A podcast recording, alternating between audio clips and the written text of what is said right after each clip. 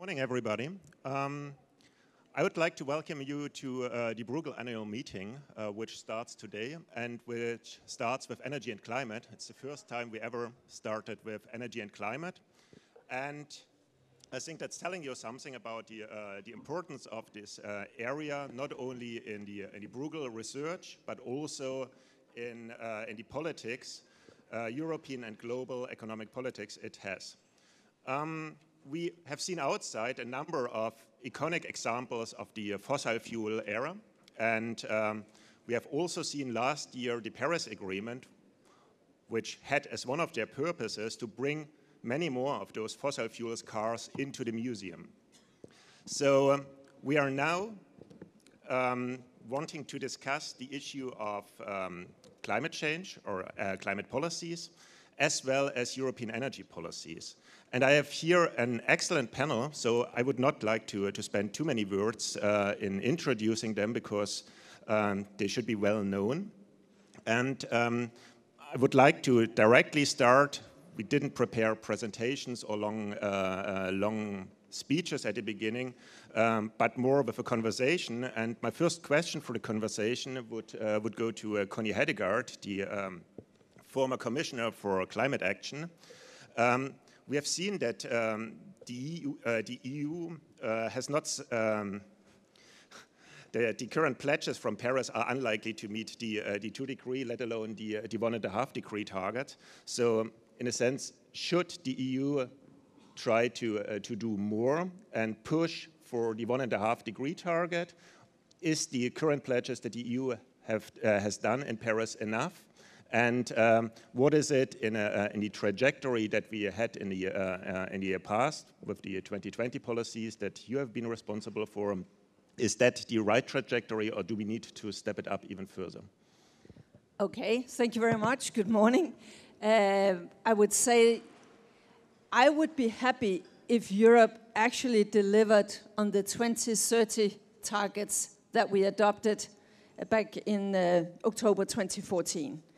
Because if we do that, then we are on the right trajectory. And, and I acknowledge very well that we could discuss should we go even further? But honestly, when we are still way behind actually delivering on, on that, I think that is where the focus should be. And now today, the topic is energy and climate. And obviously, that is totally interlinked also on a region, in a region where we are heavily dependent on imported energy. So I think we have a historic chance now to try and link climate and energy and the energy systems and all the things that I know that you will come back to throughout the discussion. But we could link it to something more because now in the post Brexit era, Europe is looking for sort of a, a vision that people can relate to. And I think that in the climate field, the energy field, there is a topic where people, no matter what they think else of Europe, they can see that it makes sense to work on these. And just the final thing energy is crucial, but now you mentioned the cars. What is needed in order for Europe to deliver on the 2030 target that we should reduce our emissions with at least 40% by 2030, then it will not be enough just to look at energy. Then we get to the real difficult sectors buildings, even worse, agriculture, even more difficult, transport. So if we could set ourselves, put ourselves on the right track for these sectors, and that is actually what the burden sharing discussion right now is, is all about. Which countries should deliver how much, and all the member states can only deliver on this if they actually also put up some severe strategies for agriculture, buildings, and um, transport, in other words, the non ETS sector. So now it's where it gets really complicated, also with technology, but also because we're getting closer to the citizens. So uh, instead of now discussing should we add up on these targets, I think our main focus should be on delivering and implementing on the targets we have already set. So, um, Brigitte, might I uh, turn to you? Um, you're the uh, uh, Secretary General of the uh, Mercator Center for uh, Climate Change in Berlin. Um, do you think that the, that the targets that we are currently having in the EU are enough? Should the EU do more or should the EU push others to do more?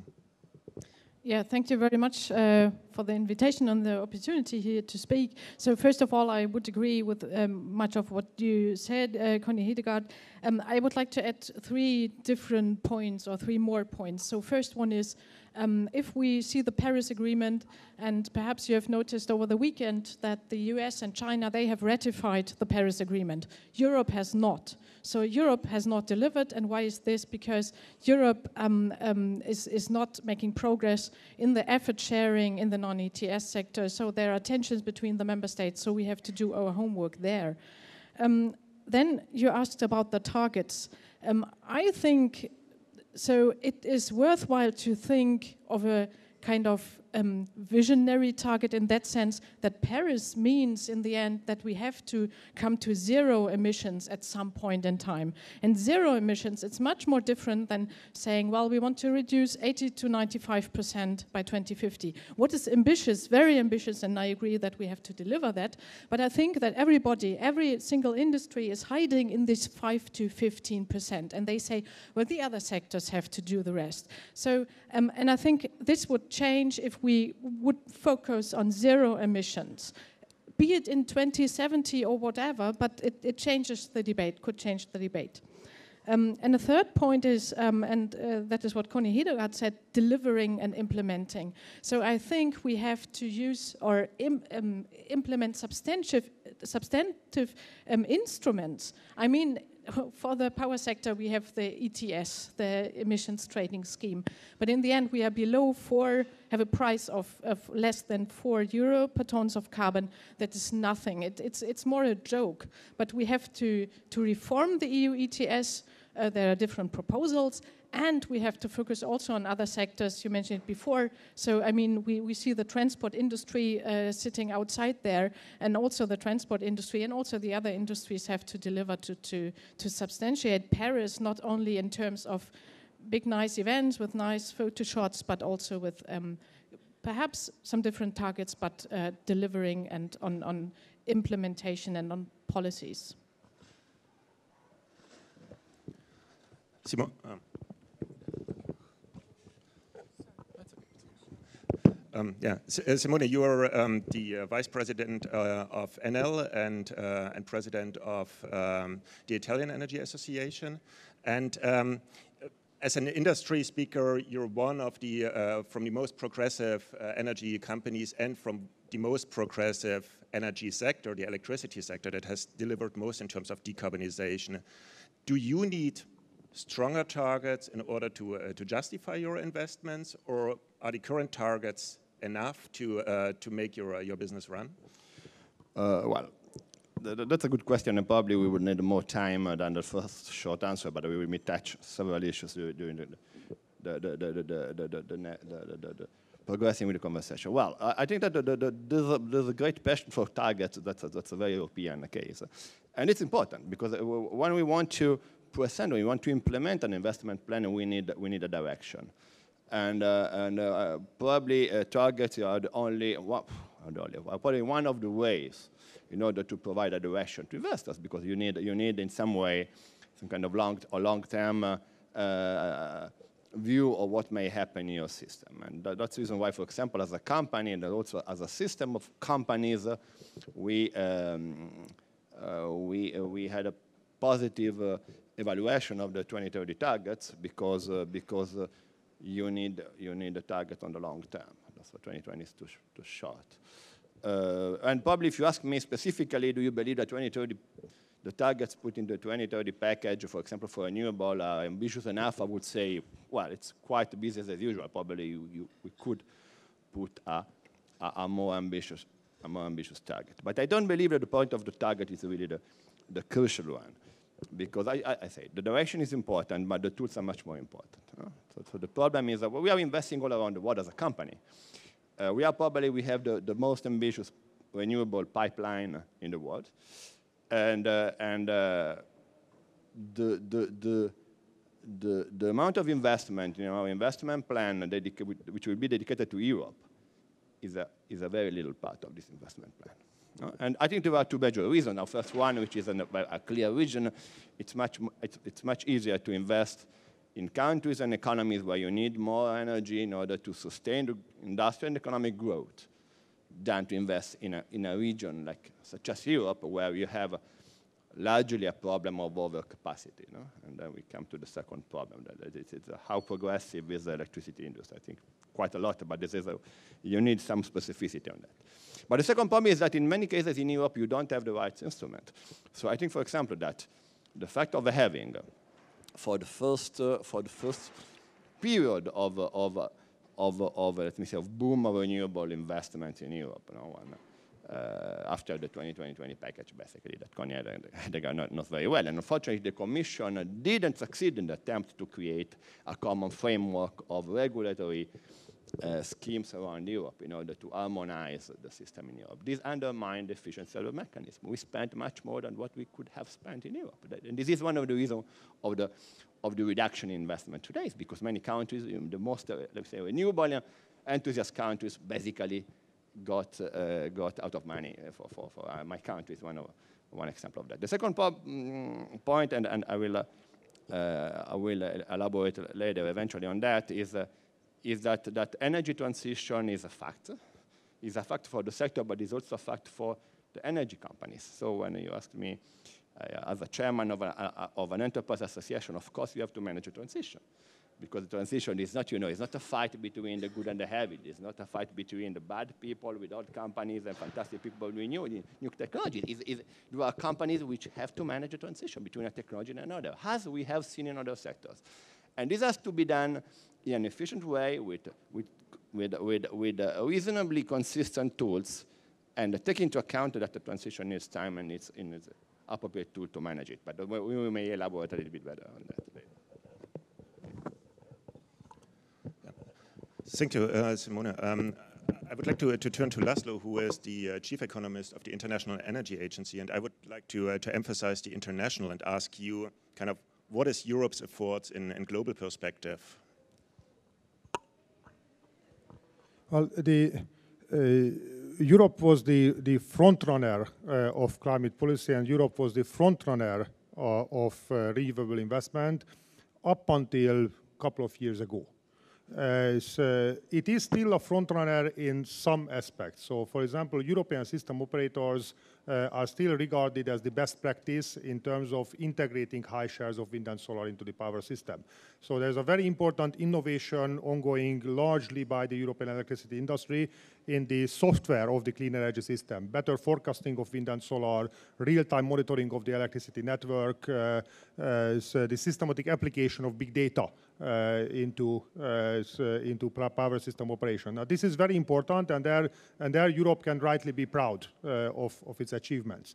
However, in terms of the in terms of the ramp up uh, of uh, in terms of the ramp up of wind and solar, uh, the two most important low carbon technologies, Europe now has a, I would say, a respectable bronze medal uh, after China and the United States, uh, but you know very very far from the Olympic championship. Uh, so the uh, you know the notion uh, you know the notion that Europe is still a front runner, and and and I, I come to Brussels several times a year, and here in the city of Brussels, you can still go to a roundtable where people will talk about that there is a risk that Europe might start to lose its leadership in clean energy. I mean, that leadership was lost three years ago. Uh, uh, the, uh, so that's, uh, uh, that's no longer a risk. That, that happened. And I also have to say that in, the, uh, in terms of the overarching policy design of how you design policies for renewable investment, I have to say that the, if I had to write a a, a top list of the most intelligent, best designed renewable investment policies. Uh, my top list would be Mexico, Brazil, South Africa, uh, uh, Chile probably would make it uh, to the list uh, as well. I'm not sure I would list any European country in the top five uh, in terms of how intelligently de de designed the renewable investment scheme. you, you see some some really, really eye-catching numbers, some of them from, from Enel, uh, so of how incredibly cheap renewables can be. Now, of course, of course, part of that is the natural resources, the sunshine of the Atacama Desert or the wind of the Atlantic coast of Brazil, which are incredibly good natural resources. But it is not only the natural resources. It is only the renewable investment is still heavily policy dependent. We still see cases, uh, United Kingdom, which is an extremely windy country, but a policy change could have a major impact on onshore wind investment in the United Kingdom, or the state of Nevada in the United States is the most sunny place in planet Earth, but a really technical regulatory change had a major impact on solar investment. So the policy design clear, clearly matters. Uh, and I would say that this is something where Europe should really improve because another thing that I found very interesting is that there was this very high level, very emotional debate of whether it should be 40%, 37, 43. And there was very, very little debate on how smart the pathway should be. Now, eh, our, our analysis very clearly shows that the difference between the social cost of achieving a 40% or a 45% reduction in 2030 is much, much smaller uh, than the difference of achieving 40% with a smart integrated policy design or a segmented inefficient policy design. So what, what really, uh, I, I, think, I think the European conversation to, should switch into optimizing the pathway rather than uh, one magic number. I would, I would like to, to come back to that because I wonder a bit, you, you described, and, uh, and all of you described, um, reaching decarbonization and renewable targets. And I'm a bit kind of wondering whether that's the stage at which we are at. So is it really now about massive deployment of renewables? We have seen that the uh, US, for example, started a bit later in deploying renewables. Now they spend quite a lot of money in innovation and research in, uh, in different technology fields.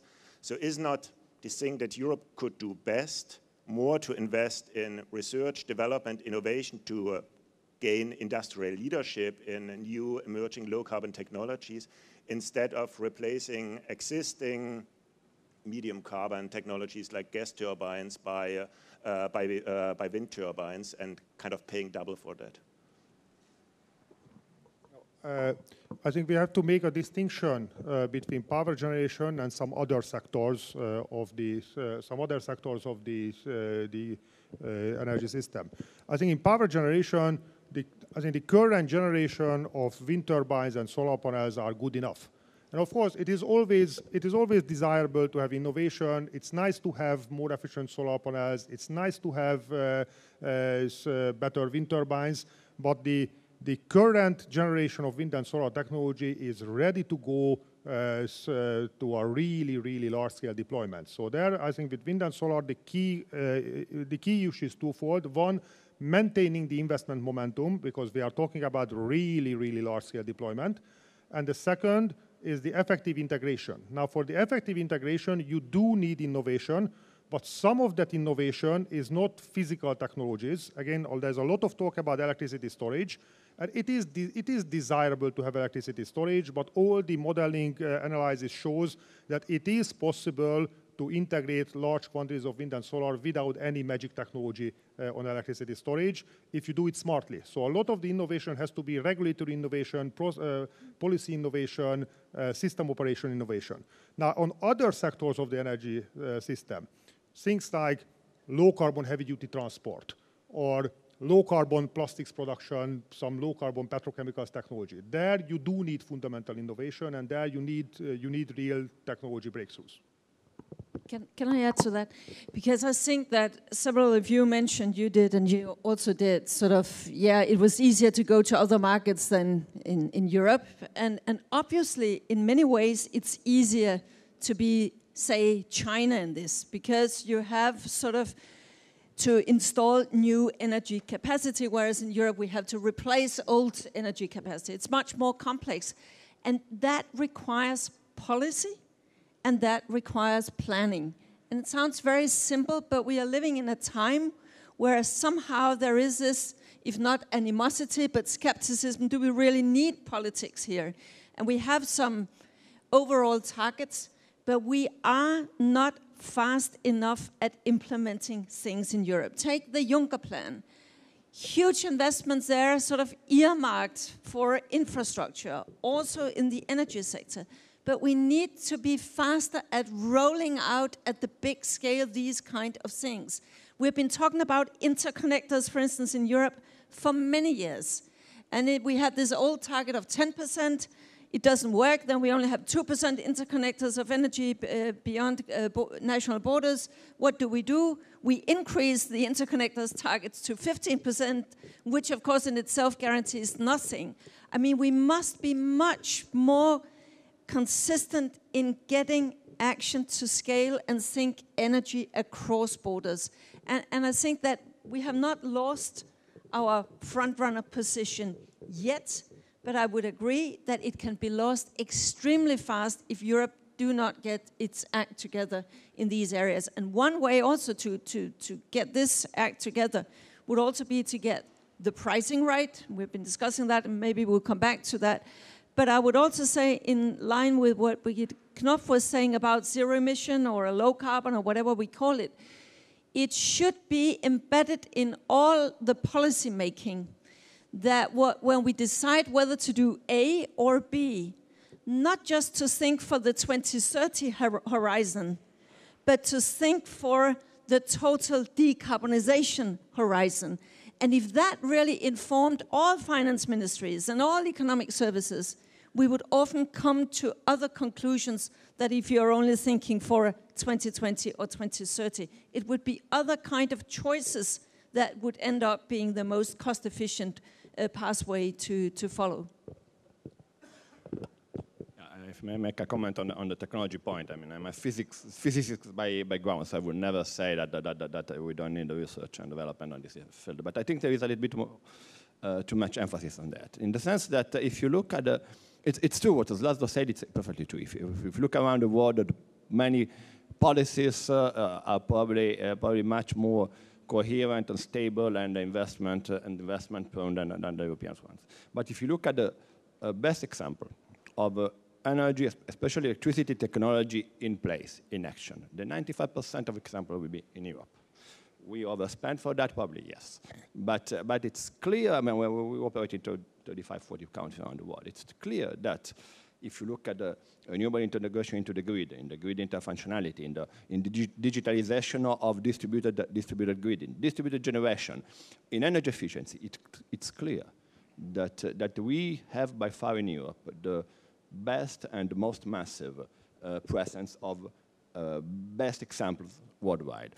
So what we lack, and uh, in this case we may go back to the, to the to the title of this of this um, roundtable is uh, is uh, is uh, something which should, should be intimately connected to the energy union vision.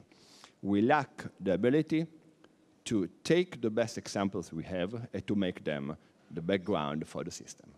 And this is, I think, in terms of policy, the real challenge for Europe, for the governments, and for the Commission. Because uh, going back to technology, many of the technologies we need to drastically improve the quality of our uh, energy systems are there. Of course, probably we need, we are still waiting for the breakthrough in, uh, in uh, energy storage, for example, especially for the small scale batteries. Sure, we will need some more investment, but I'm not really sure that the money for this kind of research should be put massively by the public universities. And the, the, the, most, the, the, largest company in the world investing a lot on that.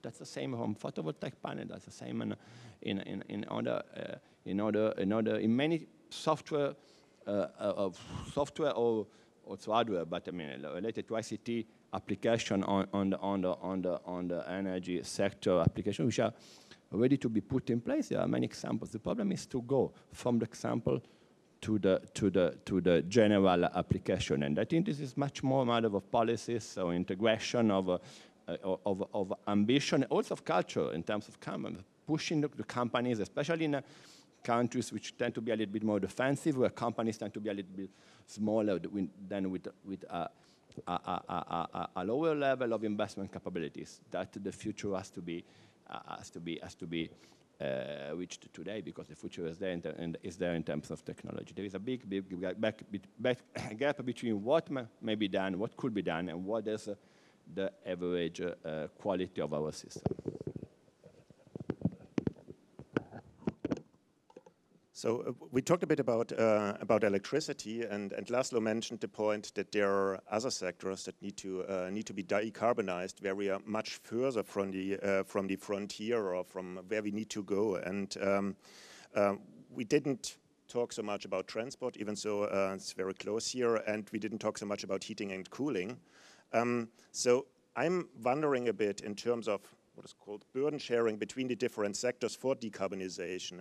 Does it really makes sense to, uh, to again uh, replace existing, still not uh, um, electricity infrastructure that has not reached the end of its economic lifetime, say 100 gigawatts of gas-fired power plants in Europe, by renewables, while at the same time we are still building uh, factories that produce fossil fuel cars. We are still um, uh, constructing houses that are kind of consuming too many uh, fossil fuels. So should we not kind of shift the emphasis in the uh, in the whole story from the from the rather technologically easy thing, which might be costly if we do it ad hoc, towards more the long-term vision in uh, in the other sectors that we also need to decarbonize by 2050. Uh, Brigitte. Yeah. So in, in, my opinion, the sectors will be more and more interlinked in the future. And I think what we will see is in a kind of electrification of, of different sectors. And the first one I see is, is the transport sector quite clearly. Um, but to see that, I think we, we need different instruments in the transport sector. I mean, we have come really to an end with regulation, not only because of the Volkswagen scandal, but also because of the kind of machinery, so, so of, of the technique. So, but if we um, had a, a, price signal, for example, in the transport sector, we would see an innovation in terms of, of batteries, of electric vehicles, and so on. And then we have the cross link to the um, electricity system. And so, on my opinion, this is um, this is important to to think more um, the sectors more out of the box and more in the connection. Yes. Uh, I think if you take the other other sectors, I'm I'm not optimistic about bioenergy. I think if you if you if you scratch the surface, there are some really ugly questions emerging about the sustainability uh, of biofuel uh, production. Uh, and if you if you are honest uh, about those ugly questions, then both for, the, so for some parts of the transport sector and large parts of buildings and industry, our best bet is to have uh, abundant low carbon electricity going into those sectors. Uh, so the electric cars have a have a significant potential. Now they they they still need to improve their cost efficiency. There still need to be a big infrastructure development for recharging networks uh, to, to address the range anxiety. Uh, uh, but I'm beginning to think uh, that uh, storage facilities which have four wheels, uh, named electric cars, will play a significantly bigger role in the electricity system than stationary storage capacities if they reach a critical penetration. Uh, and also for the building sector, I mean, electric heat pumps are a well understood uh, uh, technology. but of course, in the case of electric heat pumps, there I mean, last year, something like 700,000 uh, were deployed in Europe, uh, and there are 140 million gas boilers. So with this speed, it would take 200 years uh, to decarbonize the European building sector, and that's a bit that's a bit slow. so there, uh, there again, I, I, don't see a major technological problem with electric, with electric heat pumps, but I see a major problem uh, in the weakness of the building sector related policies. May I, may I just kind of uh, push you a bit on, uh, on that? My, my, question was essentially about replacement of things that are still in their economic lifetime versus kind of following the investment cycle in uh, uh, in other sectors. So it seems to me that we are in the electricity sector kind of pushing out things that have not reached the end of their economic lifetime, which is costly, while in other sectors we are still building and locking in high carbon uh, investments for 40 years, like in the automotive industry. Well, the, the, the thing that the, the, the, the current, I mean, the current situation when you have uh, uh, five years old uh, high efficiency combined cycle gas turbines being mothballed, while 40 years old half broken coal fired plants happily operating and belching carbon dioxide to the air. I mean, this is clearly a policy failure.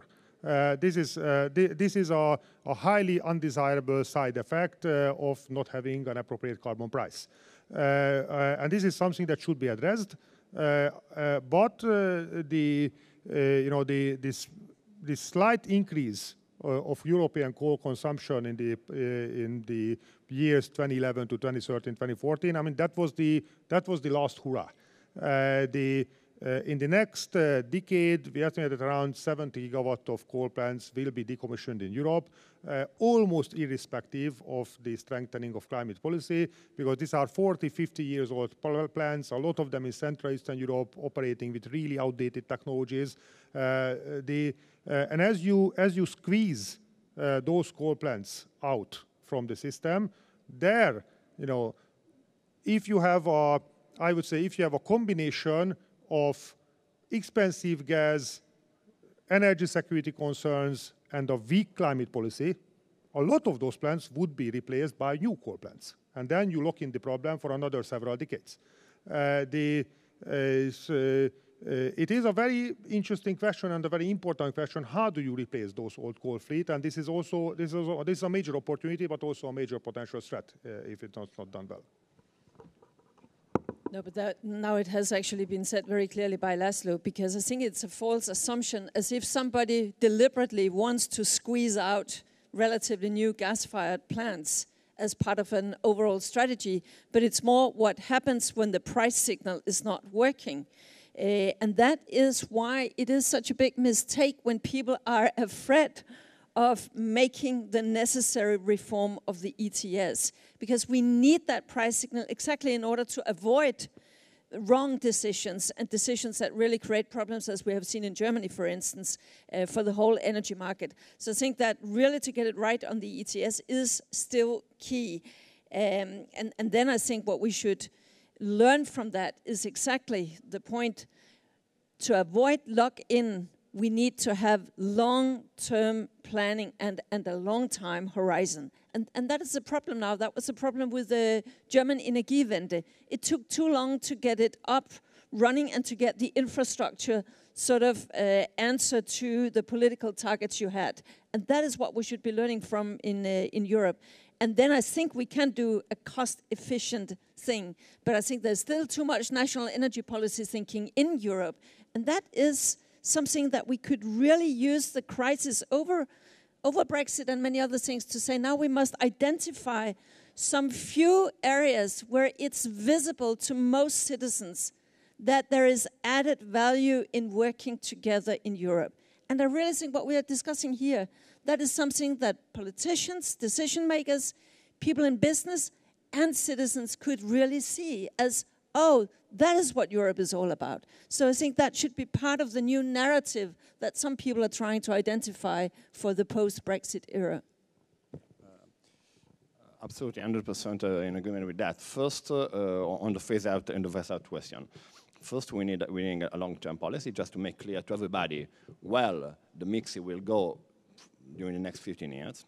Second, we need, we need a, a, an ETS properly working because that's, that's the best possible signals to shut down plants that have to be shut down. Third, we have to uh, manage the, the, progressive shutting down of, of, of, plants which are not at the end of their life. This is a very important point because we don't need, it's not very easy to understand today how much backup uh, capacity we need today in order to manage to manage a, a, a, a large level of penetration of renewables. We, we have seen the case in Italy, that, that's a very uh, special geography, but that's very hard to define if what we need is the, the, the conventional 15% of, of capacity reserve, we need 20, 25, that depends very much on the specific zone and so on and so forth. And we do believe that what, what Commission is trying to do uh, trying to have a not ideological approach, for example, to capacity remuneration mechanism is a part of the story. What we need is a, um, Connie Hedegaard mentioned the problem of long term. We need long, long-term visibility and probably long-term contractualization. All of these plants will be the best way to understand if you need this plant or you don't need this plant. If you try to buy capacity on a long-term uh, base, and, and you will understand very well if your capacity in 10 years' time will be needed or not, and then you will understand if you have to shut down it. And then probably we have also to introduce some specific mechanism to account for, for, the, the, the, the, for helping these plants to go out of the market. Uh, just going back to, to, to your point uh, uh, for a second on, on mobility. Uh, two weeks ago, we launched uh, in, a, in the Denmark, country that you know very well, a project which I believe is the first project of this kind. This is a commercial project for uh, basically what we call vehicle to grid. So, so, so, selling the electricity from the car to the grid. So making the car your battery a part of the electricity system, not under an experimental condition, but on a commercial base. It's a small project, maybe it will work, maybe not, we hope so. And, uh, and uh, we, uh, our aim is to demonstrate that this kind of model may be a part of the future business model in order to improve not only the quality of our cities through the, the, the diffusion of electric cars, but also the, the ability to manage a sophisticated uh, electricity grid. I think this is the direction. Again, the technology is there. Of course, we need some improvement. We need infrastructures. We, we, we, we need better technology. We need, a, we need a cost reduction, but the technology, again, is there. And, and the, the, the change is going to happen not in 25 years, but in few years. Maybe when talking about electric vehicles, uh, I, I, could ask around a bit what your kind of prognosis or gut feeling is about when will electric vehicles become a consistent part of electricity demand? Because that might be important for, for your company and other electricity companies. And there might be a risk kind of that we now kill all the power plants that we might need later on. Um, maybe Laszlo? Uh, well, the, the, the short answer is that the current power system is easily able to uh, supply uh, any conceivable level of electricity demand for electric cars. Okay, so uh, last year, if I take the wind and solar capacity coming online globally, that was 200 times more electricity than uh, the electricity consumption of the electric cars that were sold.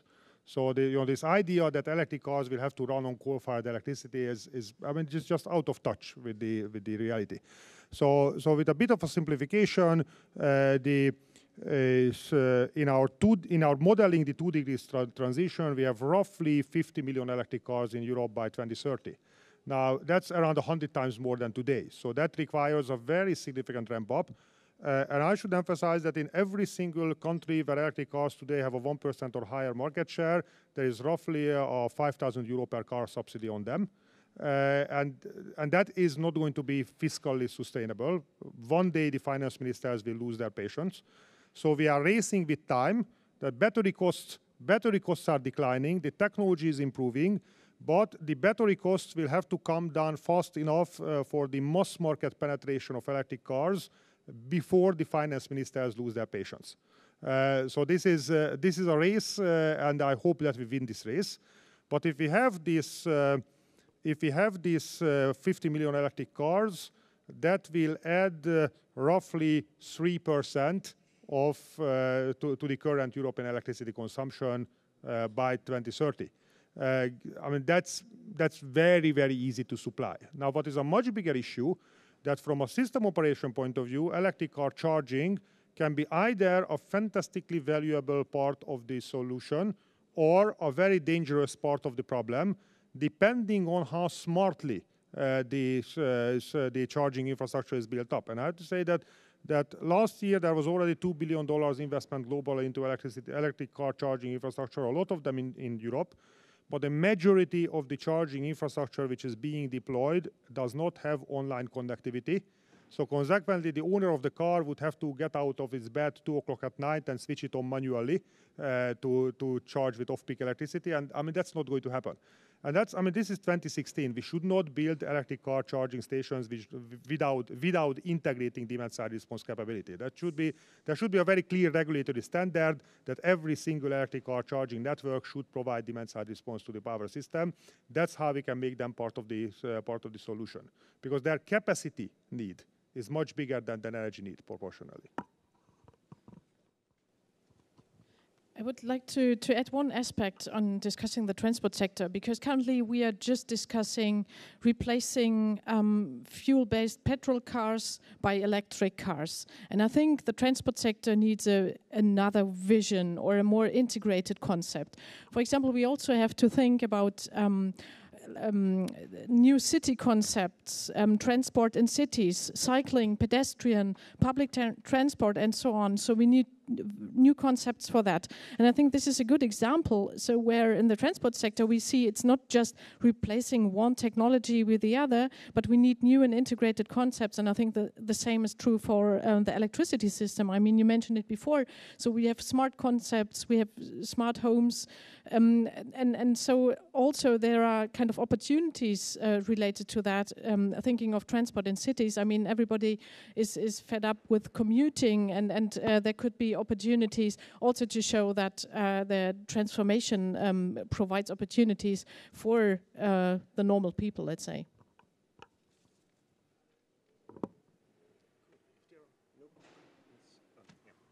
there are no comments on the uh, on the panel, I would now like to uh, to open the floor uh, to everybody. So, uh, if you have comments or questions, um, is there a microphone in the room?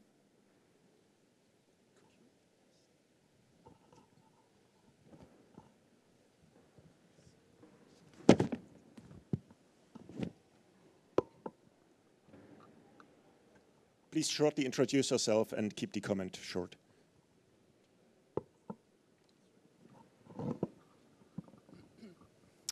Uh, hello. Um, my name is Professor Linson from the IMNRC Newpol Network. Um, Connie, my dear Connie, um, you mentioned this notion of act together. I think it is important to remember that there is a um, terrible world existential and trust crisis. Citizens don't believe in institutions and policymakers anymore. Suspicion prevails, trust is lost. And without trust, any policy shall fail, whatever the political program anywhere in the world.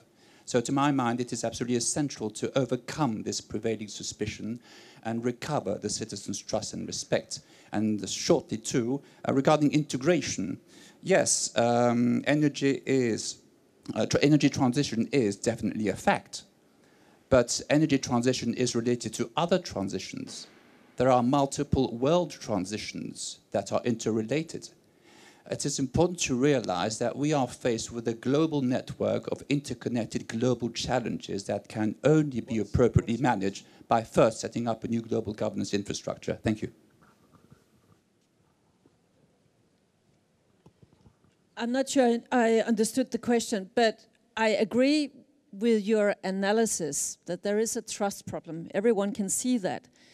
But what I'm then talking about is to try to identify some, I mean, as long as we have democracy, I guess that we agree that we have somehow not to give up and say, okay, they don't believe in anything, people, so uh, we just give up. We have to sort of build that trust up again. And how do we do that? By identifying, I believe, some areas where people would say, there I see what Europe is all about. This makes sense to me as a citizen in 2016 by solving problems.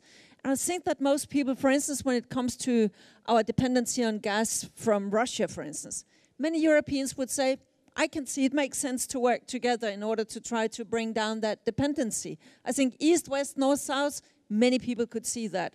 I think that this weekend, when President Obama and President Xi Jinping together announced now we are ratifying uh, the climate pact, I think that many Europeans thought, where is Europe? Why, why, are we not ready to do this? Well, because our decision making process is slower. Uh, but I mean, to identify specific, tangible policy areas where at least part of our populations would say, ah, this makes sense. It's not an easy thing, but I'm not just ready to, to give up and said, okay, there's mistrust out there, let's, let's give up. I think the situation is, is so dangerous and we need people to trust in institutions and some ki ki kind of political leaders in the dangerous times we are living in. So we have to identify areas where we could help rebuild again that trust. This was the uh, yes, yeah.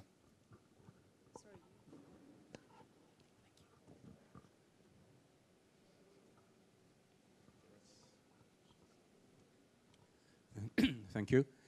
Um, Mrs. Hedegaard, you, you, mentioned transport, uh, building energy efficiency, and, and, agriculture as the main challenges. Uh, what do you think, and uh, I mean, I, am asking to everyone, what are the main challenges regarding agriculture? Uh, is it uh, on, uh, mainly a problem for Europe or mainly for the rest of the world? Is there any connection with the common agricultural policy? Um, are the problems mainly technical or also political when speaking about agriculture?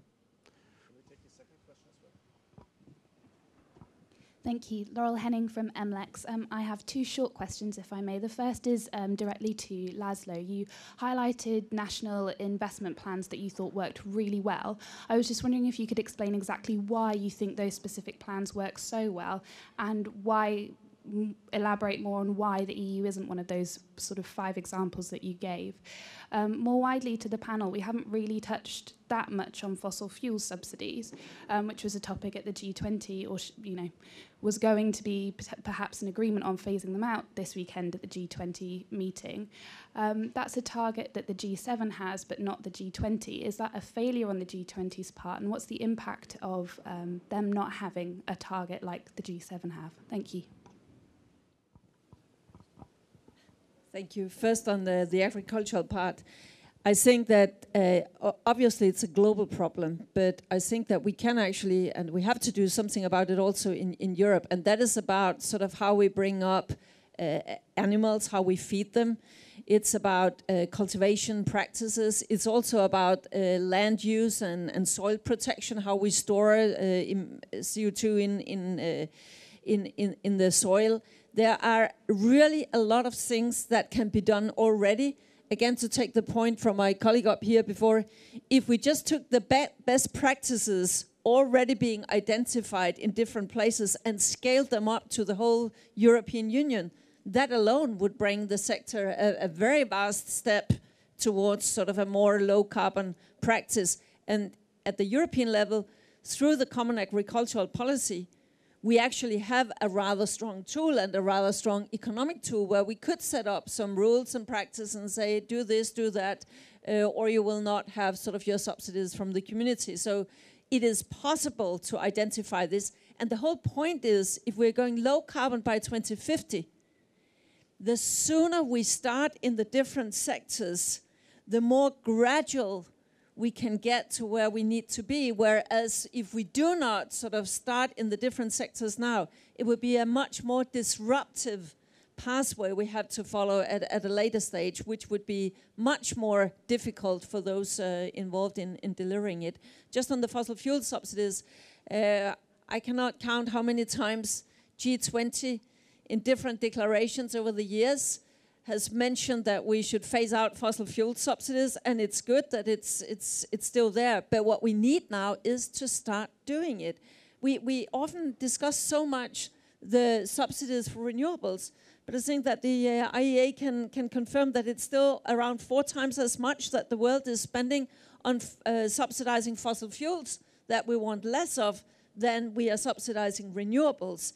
So I really think that now we have to get into the sort of very specific strategy how to phase out fossil fuel subsidies. And nobody is talking about getting rid of them tomorrow because everybody knows that there is a huge social dimension here. But for instance, in Europe, we are still directly and indirectly in different markets subsidizing fossil fuels. So we could start doing our homework there and, and, and get a strategy for how to get rid of it over, say, a five or 10 years period.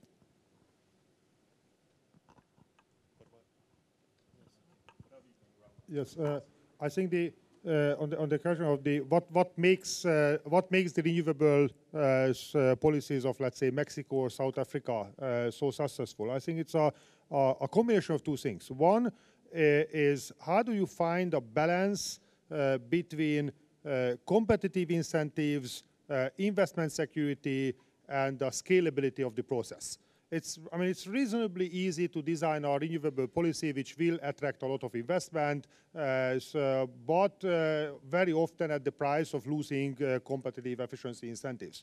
So, so what I like in the South African or the Mexican cases is that they have, uh, they have a very clear, well-designed system of periodic auctions.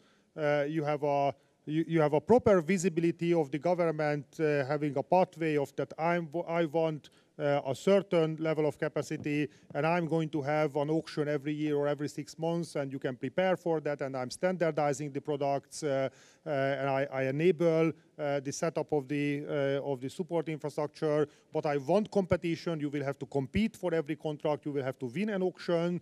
But after you won the auction, I will sign you a contract, and there will be strong legal guarantees uh, that, uh, that, that will be bankable guarantees. I have to say that if I compare, let's say, the example of the, of the Eurozone crisis, during the worst days of the Euro, Eurozone crisis, even countries which were hit very, very badly uh, by the Eurozone crisis, they respected the PPP contracts that were signed in the transportation infrastructure. So for an investor investing in a toll highway in Spain or a PPP airport uh, in Italy uh, actually proved to be a quite uh, robust, quite good investment the same countries uh, very often did some really unpleasant things to the energy investors. Uh, so, so, so, there, so somehow the governments made a distinction, and an energy investment was not regarded as as, as protected uh, as some other infrastructure investment, whereas the whereas the, the legal guarantees for these uh, contracts are often very very robust.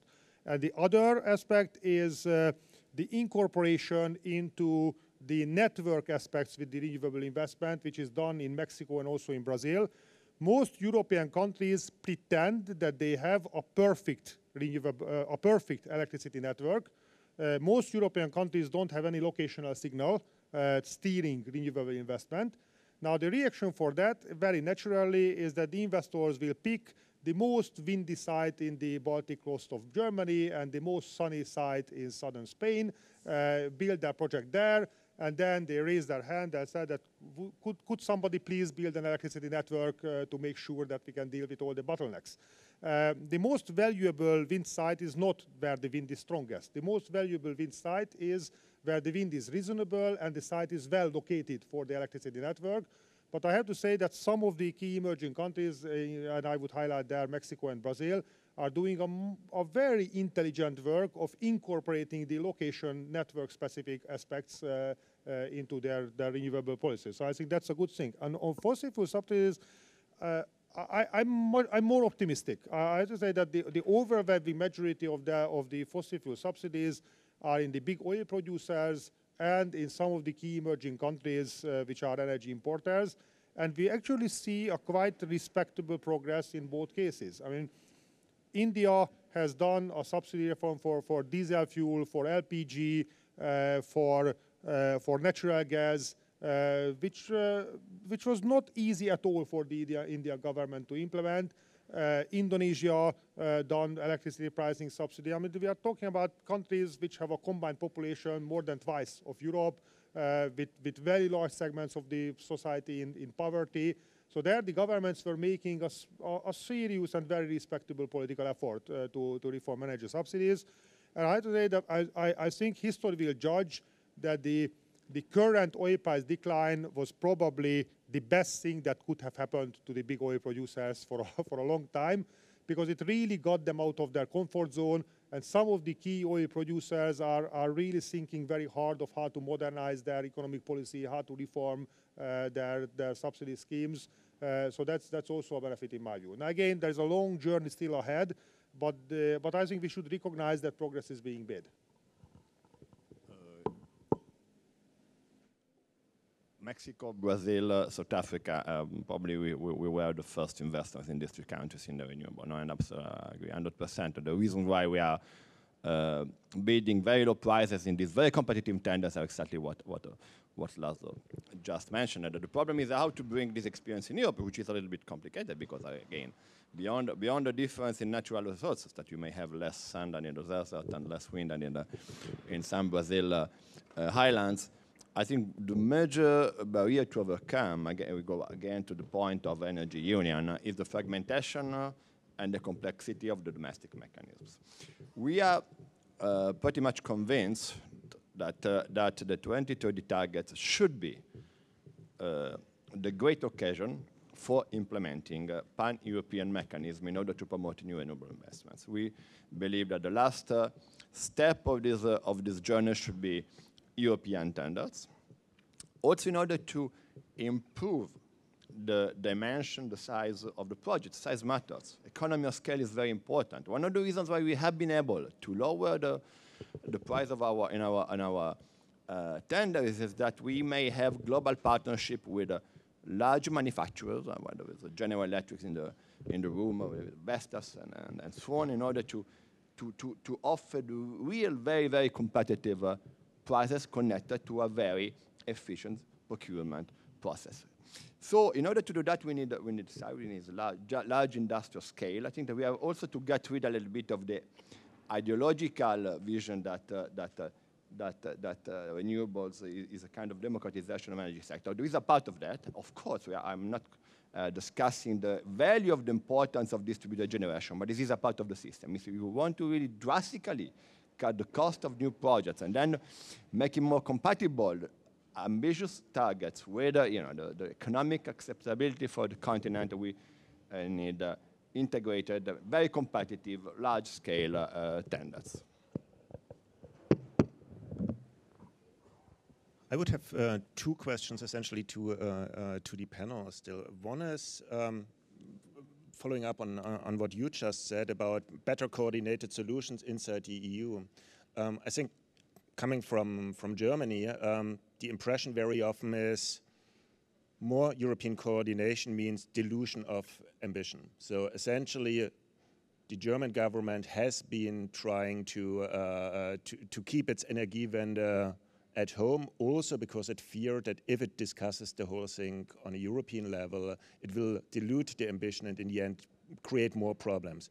I see the same issue with, for example, international emission trading. So everybody understands that more international emission trading is, a, is an interesting and very efficient instrument from an economic perspective, but there is the risk that international trust is not there, that we uh, don't have the institutions to work uh, together uh, in, a, in, a, meaningful way, so that will dilute ambition. So is there a trade-off between efficiency and uh, and resilience there, and and how should we uh, how should we kind of try to to find the right um, point there? And the second question uh, um, for the for the end of the panel would be: What is the largest risk you are seeing for not reaching the two degree target? So, what is the single most important risk that uh, that you would identify? Let's try to give an answer to your first question, uh, which is very connected to my previous point. Uh, you're absolutely right. I mean, the, the, the, the, trust, putting together the efforts is, is a matter of trust, and you need trust between governments, you need trust between the regulators, between companies, between TSOs, and so on and so forth.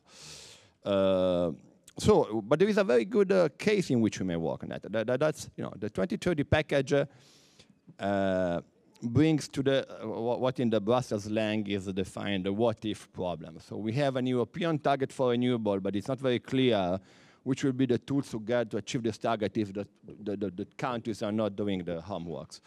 So I believe that there are two possible solutions. No, there are no other solutions. Solution number one is working with a stick. A stick being uh, going back to the previous uh, to the previous model of domestic targets. Then you know negotiation. I get this target, you get this target. So, which is providing the, the typical carpet market uh, in Brussels in Brussels uh, style. A second possibility is to work with a carrot. I don't want to be too, too, too, too, too cynical, but I think that money may be a very good way to overcome uh, uh, the lack of trust. I mean, if you provide uh, incentives, incentive became a bad word because they were improperly used, but you utilize them in a proper way, that's maybe a positive word. If you provide incentives to countries, uh, that incentive means maybe also European money. For example, European money coming from the ETS uh, after the ETS finally will be will be, will be reformed. And you give money, European money, to projects which are carried out after tenders uh, promoted by a certain number of countries over national and make a regional tender. That would be a very good example, a very good incentive for countries to put together efforts. Huh?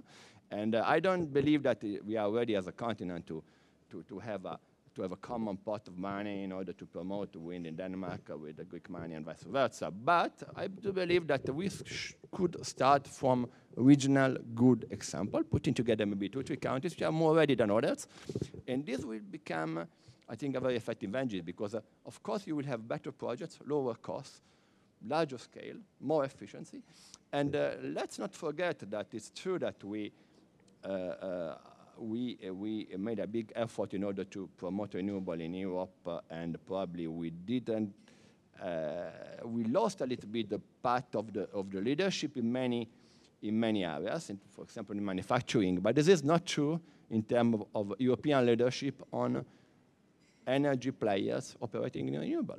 In Mexico, in South Africa, in Brazil, companies winning the tenders are largely European companies. So we have the, the ground to, to, to, to, to follow this track. To your first question or claim that more European policies coordination means dilution. Take regulation of cars. Who was it who tried to dilute European legislation?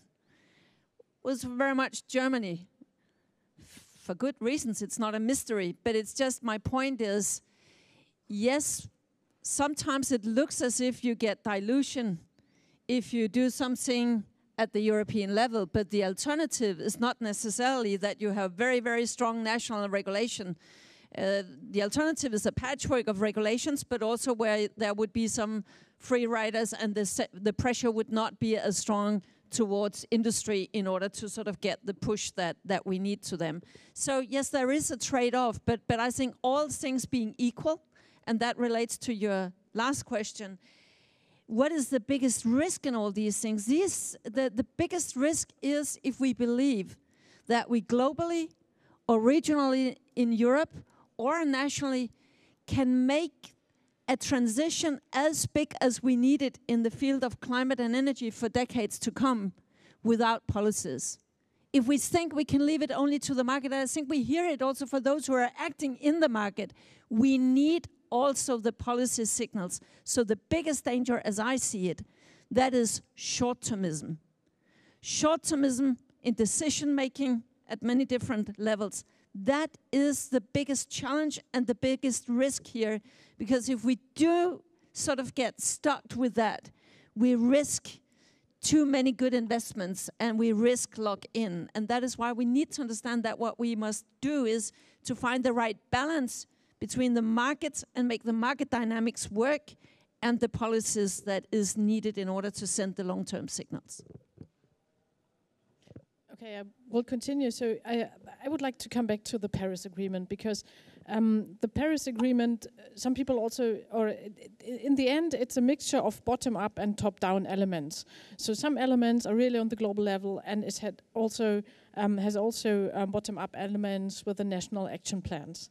So I think also in Europe we need more flexibility, and um, so perhaps we cannot expect that we all go together. I, I would agree with uh, what what uh, you said before. So pr probably we need some regional groups. We need also some bilateral agreements, and this is not always against Europe, but we need this in addition. We need different test phases, for example.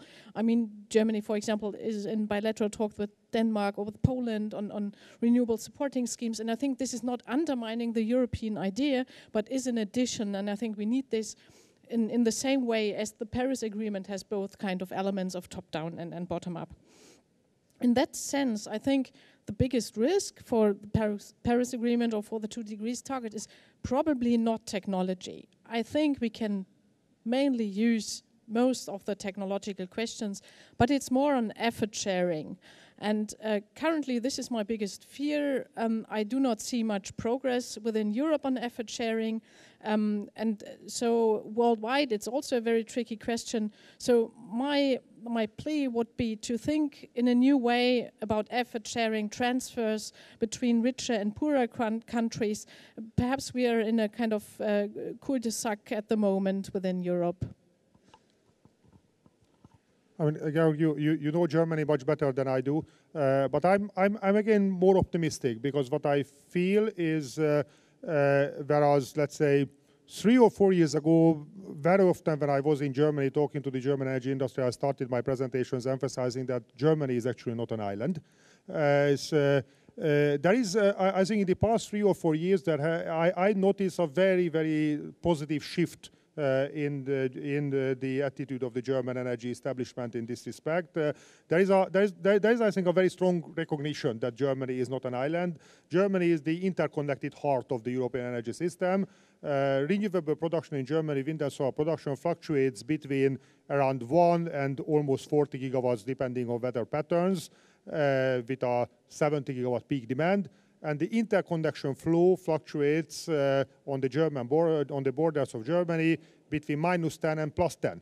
Uh, the, uh, and I think there is, a, there is an increasing recognition in the German energy industry that without this interconnection flow, without the interconnection, interconnections providing flexibility from other countries, from Austrian hydropower, from pump storage hydro in the French mountains, and so on, uh, even managing the current German wind and solar capacity would be incredibly difficult. Uh, so, so Germany in the past two or three years has played a very positive and very proactive role in all the all the regional coordination mechanisms uh, to integrate system operation, to, to coordinate uh, uh, uh, the infrastructure developments, to harmonize electricity market and, and balancing frameworks. Now, there is a very, very large uh, synergy potential from the different weather patterns and the different demand patterns. France has a lot of electric heating, Germany doesn't. That leads to very different uh, demand patterns and, there, and, and, it leads to a potentially much more efficient system if you properly integrate. One obstacle, in my view, is that uh, the full synergy, if you, if you work towards achieving this full synergy potential, eventually it will be impossible to maintain electricity security at the nation state level. Because the way you achieve this synergy potential is that you rely on capacities, you rely on flexibilities in other countries.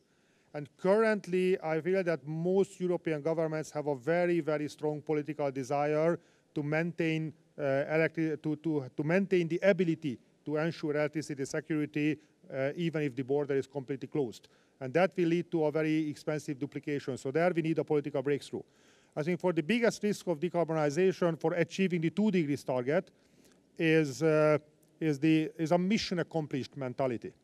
That, uh, I mean, even with the current policy package, renewables are growing in Europe, carbon dioxide emissions are declining in Europe, the same in the United States. Uh, the renewables are also strongly growing in China. I, I, believe that soon Chinese carbon dioxide emissions will also start to decline. Um, so uh, there are there are many there are many things on the agenda of a prime minister. You know, the Islamic State, terrorism, refugees, unemployment, and so on. So when you have a situation when you, you go to the prime minister and you tell him that we need to we need to increase renewables uh, and we need to cut carbon dioxide emissions, and he asks you that so what what we are doing well, renewables are increasing, carbon dioxide emissions are declining, good, problem solved what about the refugees? Uh, the, uh, and, and, of course, uh, the, the speed of the transition really, really matters.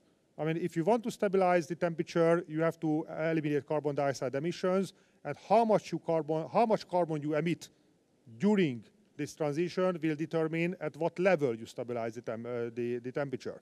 Uh, so I see, I see a clear risk of, of moving towards a low carbon system but moving so slowly that we end up stabilizing at a significantly higher level than 2 degrees. I, I see that as a credible risk.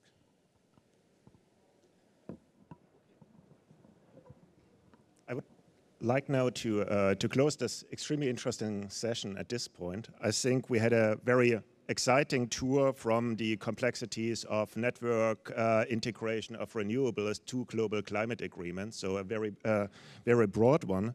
And I think one conclusion from uh, from all of the speakers shines uh, shines clearly through. That is, we have the technology there. Technology seems not to be the problem. We have the target there, and now it's essentially up to prioritization of policymakers to uh, to make the whole thing work. And uh, Bruegel will try to contribute in the future again to to making good policy recommendations to uh, to ease this process. Thank you very much for your attention.